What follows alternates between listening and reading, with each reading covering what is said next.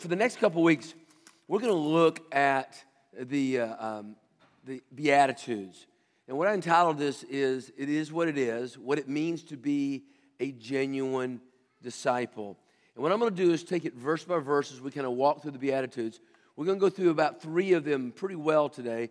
And then the fourth one's going to lead us into taking the Lord's Supper time together.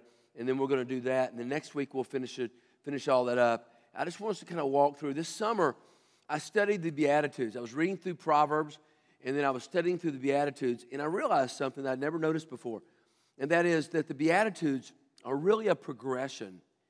It starts with the least thing that Jesus asks of us and ends with persecution. But, we, you know, in other words, if, you're, if you've given up your life, you're willing to be persecuted. If you've not given up your life, then you're probably not going to mourn. You're not going to be a man or a woman of righteousness you know, you're not going to be that kind of person. So it's really a progressive thing as you go through it. You're not going to be a gentle person and all those things it talks about. You know, so what I want us to do is kind of look at that and look at it from a standpoint of, of almost starting from the beginning. This is kind of the, the manual of, of, of who we're supposed to be as Christians. And so let's kind of walk through that. First of all, I want to read just a, uh, uh, uh, if you'll bring the first slide up for us there, real quickly, if you'll do that, okay? It simply says, when he saw the crowds, he went on uh, up on the mountain, and after he sat down, his disciples came to him. Then he began teaching them, saying, Now keep it there for a moment. And what I want us to do, I want to just kind of give a little bit of the background of this. There's a lot of analogies here between Jesus and Moses. You know, Moses went on a mountain, Jesus went up on a mountain. There was, you know, there was the time of Herod when he asked for the, the, the, the, uh, was going to kill the male babies. Same thing happened when, around the time of Jesus and everything like that, when all of it happened with him. You know, and, and you look at the, the analogies here. In fact, the, the time, the only time the concept of blessed was used was stated by Moses in reference to Israel. And you see it all the way through that, through the Old Testament. And, and all of a sudden, Jesus takes the same analogy, the same thing, of what it means blessedness, uh, you know, and what, what that is. In the salvation under Moses, think about this, was a deliverance to a new land out of slavery. At the same time, the new Moses, which is Jesus, would deliver us out of slavery of a different kind, that is sin. So you need to see the analogies of what's happening here. I mean, these, these kind of repeat through Scripture. Here we are in slavery and then, then God comes and miraculously delivers us in what he does. In, you know, in the Old Testament, here we are in slavery to sin, and Jesus comes as our Savior. Now, I'm going to talk about the word blessed here in a moment because I want us to understand what that really means because it has some tremendous analogies to it. And so, but first, just understand that kind of little bit of correspondence there of what those are. Let's go to the second verse. Second verse simply says this it says, The poor in spirit are blessed, for the kingdom of heaven is theirs. Now, let's talk about what that means. First of all, let's talk about what it means to be blessed. You see, when Jesus spoke, he would speak in Aramaic, and they would oftentimes write and translate it in Greek, or, and those kind of, that's how they would take all this and do it. And so when you see the, the phrase, an exclamation like, oh, the blessedness of, that's literally what this means. It's speaking in present tense. It's not saying just kind of like past tense, blessed are they who kind of do this. He's actually speaking as if this is an exclamation of who we are supposed to be. You know, it is very common in the Old Testament for to use the word blessed. For instance, the first, the first came in Psalms, and begins in the, as written in the Hebrew. It says, "O blessedness of the man that walketh not in the counsel of the ungodly." That is a form in which Jesus spoke to the Beatitudes. The Beatitudes are not simply statements, they're exclamations. Oh, blessedness of the poor is literally what it means. And so, why is that important? Because it means that the Beatitudes are not pious hopes of what shall be. They're not glowing, uh, glow, glowing but nebulous prophecies of some future bliss. They're, they're congratulations on what is. The blessedness which belongs to the Christian is not a blessedness which is postponed to some future world of glory. It is the blessedness which exists here and now. It is not something into which the Christian will enter, it is something in which we have already entered. So, literally, when we read the, the, this, what we're supposed to say is, Oh, the blessedness of Fred and David and all of us and Debbie and Kara and, and you know, and, and all of us. Oh, the blessedness. And, and our names are brought into this of those who are now poor in spirit. Does that make sense? I think we read the scriptures and we either think that it was so far past that it has no, no real thing to our life, no application, or we read it in a sense that it's kind of like a, a choice over here. But you need to understand the way this is written, it is as if Jesus is exclaiming to, to those disciples, those sitting there with him, he is saying, Oh, the blessedness that you are now this. You have arrived, in other words. Because there's a big difference in that. Oh, the blessedness that this is who you are when you go to work every day. Oh, the blessedness, this is who you are and how you live. Oh, blessed. I mean, I mean, think about it. Have you ever heard people call each other, oh, say, oh, blessed to each other, that kind of thing? I mean, I've heard people say, oh, you're one of the blessed. Literally, that's what it's talking about. I want you to get that, guys. You know, I mean, it, it will. It, it finds its fullness and its consummation in the presence of God. For, but for all that is in the present reality to be enjoyed here and now, the Beatitudes in effect say, Oh, the blessedness of being a Christian. Oh, the joy of following Christ. Oh, the sheer happiness of knowing Jesus as my master, my Savior, and Lord right now.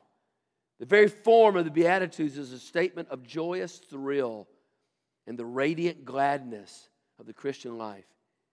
In face of the Beatitudes, a gloom encompassed Christianity is unthinkable. So I want you to look at your neighbor and just simply say this We're supposed to be people of joy. Tell them that. We're supposed to be people of joy. Tell them. Look at the, your neighbor and say, You are blessed you are blessed. We just, I heard some of you shout a minute ago as we were singing about our deliverance. When, when the, the choir was singing today, oh, about the resurrection, what it's saying to us, guys, what it is saying to us is, oh, the blessed that you have you are and have been delivered. There is no reason for us to live in, in past discretions and, and, and indiscretions and depression for we have been delivered. The chains have been broken. Oh the blessed that would grab hold of what we already have and live it for that's who we are supposed to be Guys, the Christian life was never meant to be this out of body experience of watching all this happen and we think it never it never impacts us. It's never meant to be from the outside in. The Christian life is always meant to be lived from the inside out. Oh, blessed that you are poor in spirit. So, what does that mean? What does it mean when it says, Oh, blessed that we will be poor? What does that mean to us? What is it? what is that really saying to us, the poor in spirit? Well, let me just say this. I never knew this. I began to study through this. There are two words that are used, two Greek words that are used when it talks about being poor in Scripture. Get this. One of them talks about people who simply don't have a lot of money. They may be by class, they're, they're, they're poor, you know, but, but yet they have a house, they can, you know, they're able to eat, they're able to take care of themselves and that kind of thing. So there is a level of being, they're poor. But that's not what this means. The word that is used here literally means, you know, it, it, it's, a, it's the same reference that's used in the passage for Lazarus of the poor man. It's what it's talking about. He was so poor and diseased that he was looking for crumbs to fall from the rich man's table to the floor. He did not expect loaves or slices of bread. He was just hoping for crumbs. That is poor. He had absolutely nothing. In fact, the best sense of this word is being so poor that the person is a beggar. Is a beggar. You know, I mean, that's what it means. The, the word to be poor, that's who it is.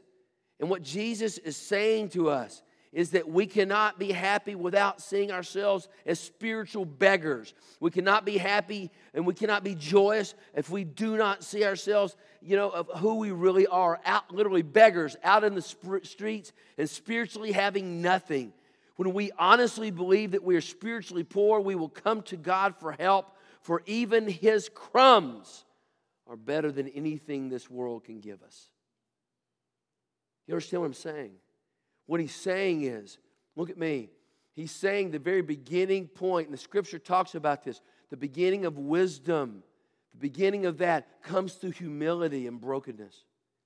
Look at me. He's, the whole world screams, look in the mirror and see how great you are and tell yourself how great you are. I'm not saying that we're not supposed to love ourselves, but we cannot love ourselves outside of what it means to be totally desolate and desperate to the person of Jesus Christ for the price he paid because his very identity is who we are. In the very beginning, we were created with his image in us. We did not make ourselves, we did not blow air in our, our lungs, we did not create anything that is here. We are simply his. And the quicker we understand how really desolate we are, the quicker we can be on the road to being healed and being joyous in Christ. That's what he's saying. Does that make sense? That's how poor we really are, whether we want to admit it or not, but that's who we are. He says, Blessed are the poor in spirit, for the kingdom of God is theirs. Guys, when he talks about the kingdom of God, Matthew 6:33 is my favorite passage. He says, Seek ye first the kingdom of God and his righteousness. See, the kingdom of God is not necessarily a place as much as it is a person. What he is saying is if you want to find Christ first and foremost, you have to become so desperate that you know you need him and there is no other place to turn. And in that time, yes, he will show up. Blessed are those who are poor in spirit, for the kingdom of God is theirs. Jesus is theirs, for he will. He cannot lie. His presence will fill us. Blessed Oh, you are blessed because you are filled with the Spirit of God. Oh, you are blessed because you are poor. But guys, think about this. How poor can we really be if in Christ we are given a home in heaven one day where the streets are gold and everything else, but it is Him who gives that to us? Oh, guys, in our world, what do we do? We judge people based upon how much money they make and the position they have and all those things. He's saying, Blessed are you when you realize that you can live in the greatest mansions this world can provide, but in spirit you are really poor. I think there are many of you and many of us, many of us, and I know we all have done this at one time or another, but we have sought out something to fill that void in our life.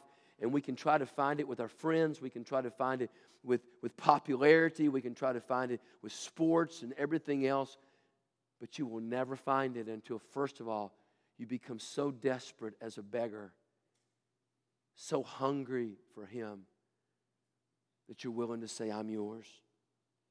And then He says, You know what's going to happen? I'll come into you. The kingdom of God will show up. Guys, there is no kingdom without brokenness. Oh, He's there, but not personally in us unless we're broken. Look at the second one. The second one simply says, Blessed are those who mourn for they will be comforted. I mean, the expression of mourning is an expression of deep grief, deep grief. You know, that's what it is. In keeping with the theme, you see, the people who agree with God about the evil of their own hearts can attain a state of blessedness, but we have to be in a place of total mourning. The Spirit comforts those who are honest about their sin and humble enough to ask for forgiveness and healing. When he talks about being mourning, that's the result of what happens, guys, when we come before God and we realize it's like you wake up and you realize how poor you really are and you're broken. But specifically here, it's pointing to the place. If you look in, in chapter 11 of John, it says right before Jesus goes to the, to the uh, uh, tomb, right there at the tomb, but when he raises up Lazarus, it says he weeps and it says that a couple of times. Literally, he's mourning with them. They're mourning over Lazarus, the loss of their brother and the loss of their friend. Jesus is mourning over the impact of sin because it's brought death into this world. He is saying that we, can, we are blessed when we can come to the place when we realize the real battle of this world is in a spiritual realm. Blessed are you that you're so brokenhearted that you're in agreement with God over your sin. In the Beatitudes, Jesus reminds his disciples that they cannot seek happiness the way the world does. True joy is not found in selfish ambition, excuses, or self justification. And an enviable state of blessedness comes to those who mourn over their own sin. These are the ones I look on with favor. Those are the humble and contrite with a contrite spirit who tremble at my word, Isaiah 66 2. Listen to this. Those who learn to mourn over their own sin find, listen to this, the heart of God. And intimate fellowship with God is the very foundation of true joy. That's what he means when he says, Blessed are those who are so broken they mourn, for they, look at me, will be comforted. How are we comforted? Are we comforted because we medicate our pain? We medicate our guilt? Are we comforted because we're giving something new? Are we going a shopping spree? Or what do we? No, we're comforted by the presence of God. Isn't that ultimately what we're seeking in the first place? Blessed are those who are poor. You are blessed that you are poor enough to realize how desperate and desolate you are. And you are blessed even more when you mourn over your own sin and you're broken the same way God was. That's why He sent Himself in the person of Jesus Christ because He was telling us to mourn over Him, mourn over our own sin. Come on, look at me, guys.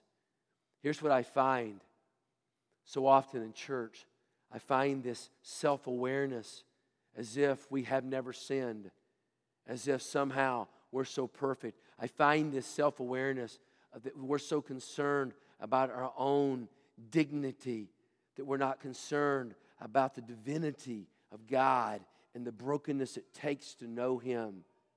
Listen to me, look at me, guys. You want to find true inner dignity? You will find your own self worth and everything when you find Christ and when you finally surrender to Him. When we mourn in agreement over our sin with Christ. We don't play with our sin. We don't move it around like a chessboard. We don't make excuses for it. We mourn over it because we're broken by it. None of us want to admit that we're weak, do we? Anybody want to stand up and say, Oh, I'm weak? No. But the true test of humility is whether we're broken, whether we're willing to mourn over our sin. And in that, Jesus will comfort us. Number three, look at it says. It says, Blessed are those, those who are gentle. The gentle are blessed, or the meek are blessed, for they, literally what it says, will inherit the earth. So, what does it mean? You know, it means it is having the right, right and the power to do something, but refraining from the benefit from that for the benefit of someone else.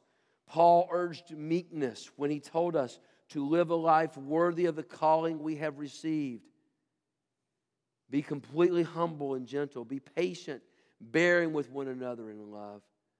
It is literally power under God's control, and it means two things. Number one, a refusal to inflate our own self estimation. And number two, it's a refusal to assert our own rights because we're so much under the control of Christ. You see, a servant's heart is the crux of the second aspect of meekness. We exercise power, but for the benefit of all people, not for ourselves. That's what it's about.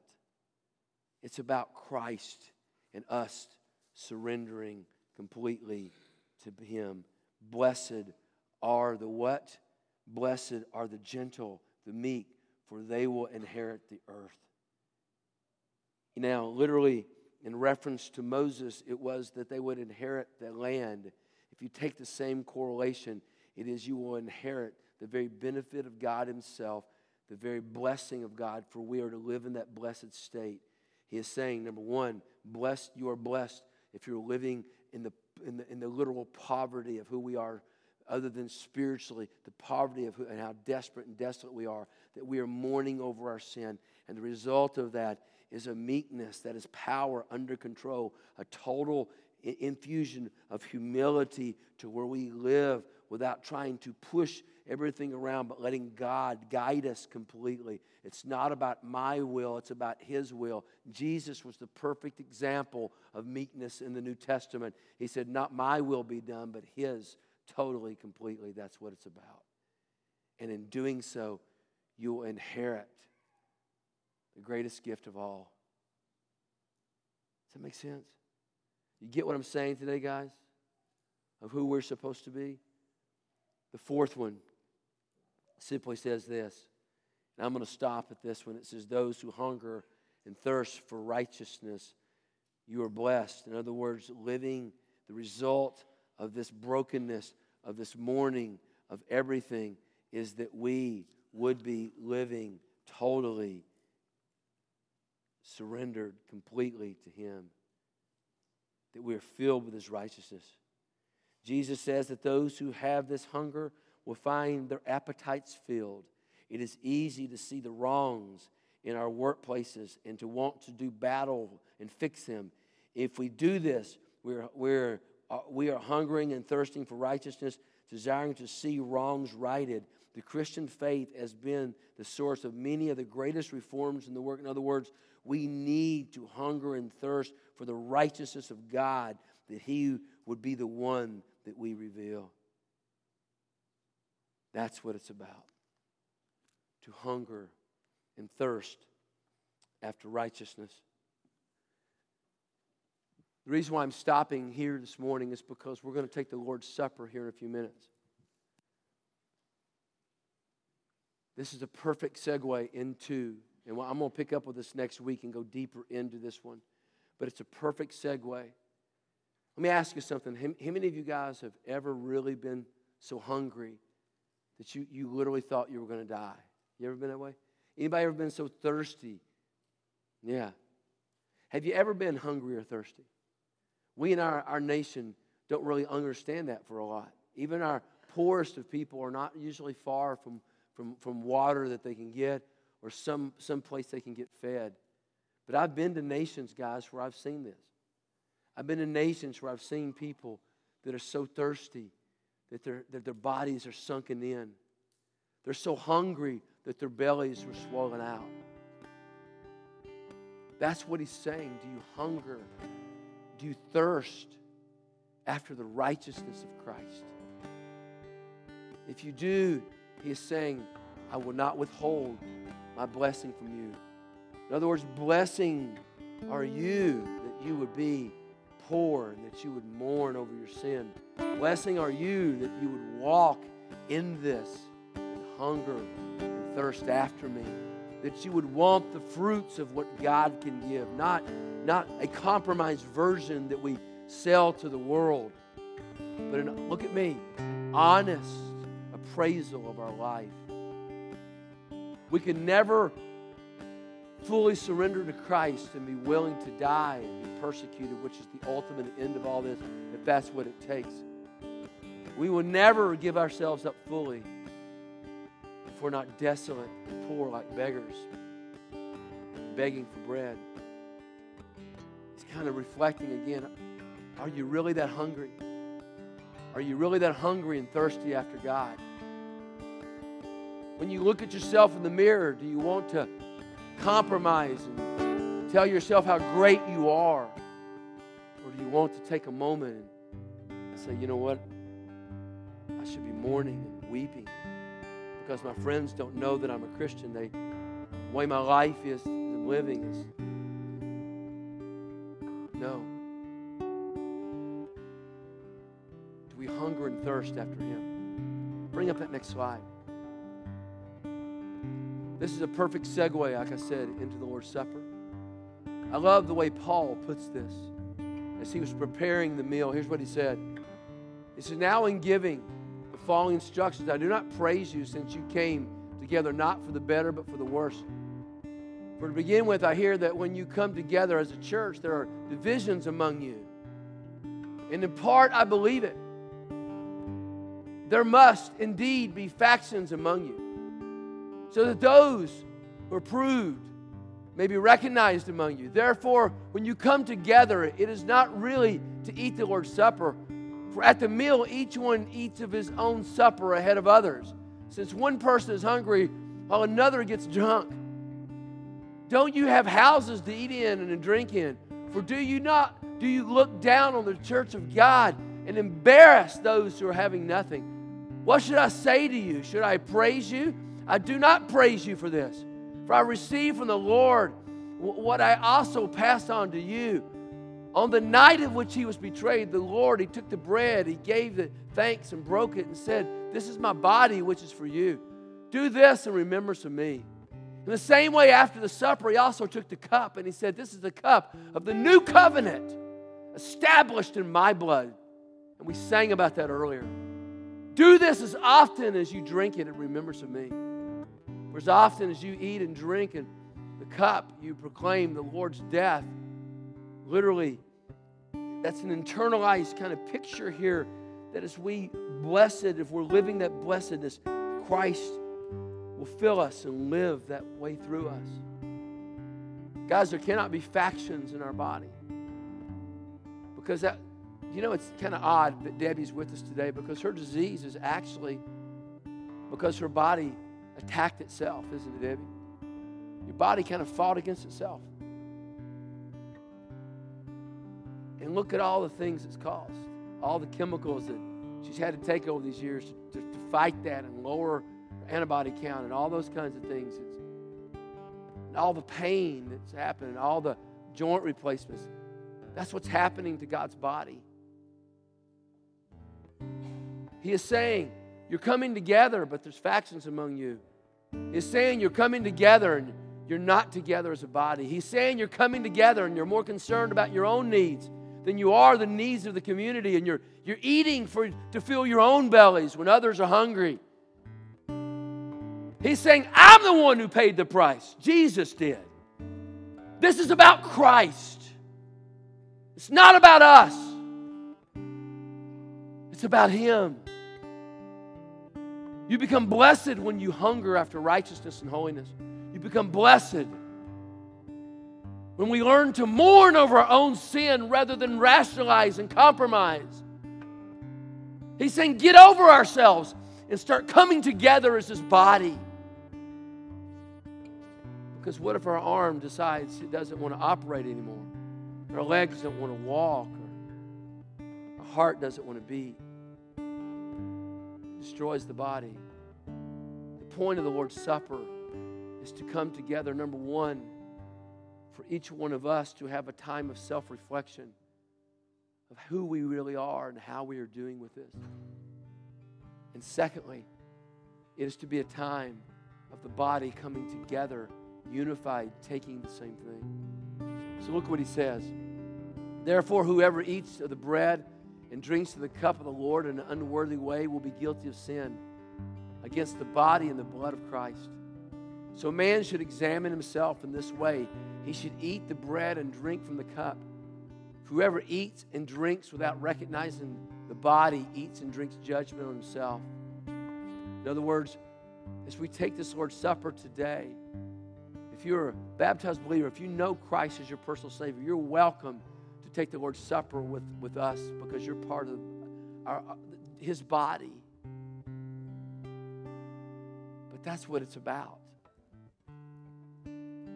I do not take this individually separate from my connection to how I fit into the full body of Christ and how that impacts everyone else.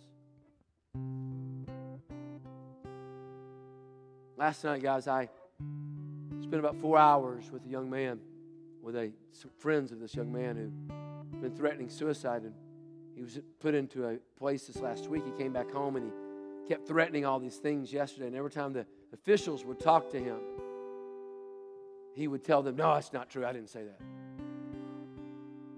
And what was happening was he was impacting more and more and more people with his words. And he didn't realize how manipulative it was. And he was doing it so he could get attention because all he could really think about was what he wanted. I'm not saying that the young man didn't have issues. I'm not saying that the young man didn't need help. I'm simply saying that I don't think he realized the ripple effect of saying these words over and over again and then denying it and playing games with people's mind. Guys, we don't know the effect of our actions on the full body of Christ, our words and what we say, and how they hurt us and the body and everyone else. The Lord's Supper is a beautiful time. It's when we come together. I'm going to ask the deacons to come on down and get around the table. And then I'm going to ask us to stand right now for just a moment. And as he plays, I'm going to give you an opportunity in a moment of, of stillness and quiet. If you want to come to this altar as a Christian and kneel and take a moment to get your life right so that as we take the Lord's Supper, we do it in the right way, that we're all individually where we need to be, that we hunger and thirst after righteousness, that we mourn, that we realize the weakness of who we really are. That's what Paul's saying. He's saying every time you take the Lord's Supper, you do this and you remember the price that only Jesus could pay for you, no one else. For you. If you've never received Christ, your personal Savior, I would invite you to come. I'd love to tell you how to do that. Why don't you bow your heads right where you are right now? If you want to come to the altar, you can, but let's take a moment of silence here. Let's prepare our hearts honestly. If there's anything that's between you and God, why don't you surrender it up? If there's a broken relationship before this day is over with, why don't you take care of it? May there never be factions among us. May we always be one body, headed in one direction. May we always be careful and mindful of our words and what we speak. May we seek his presence, His righteousness. May we be gentle and meek, and He will comfort us and fill us. May our sole desire be the presence of Jesus lived out among us and through us.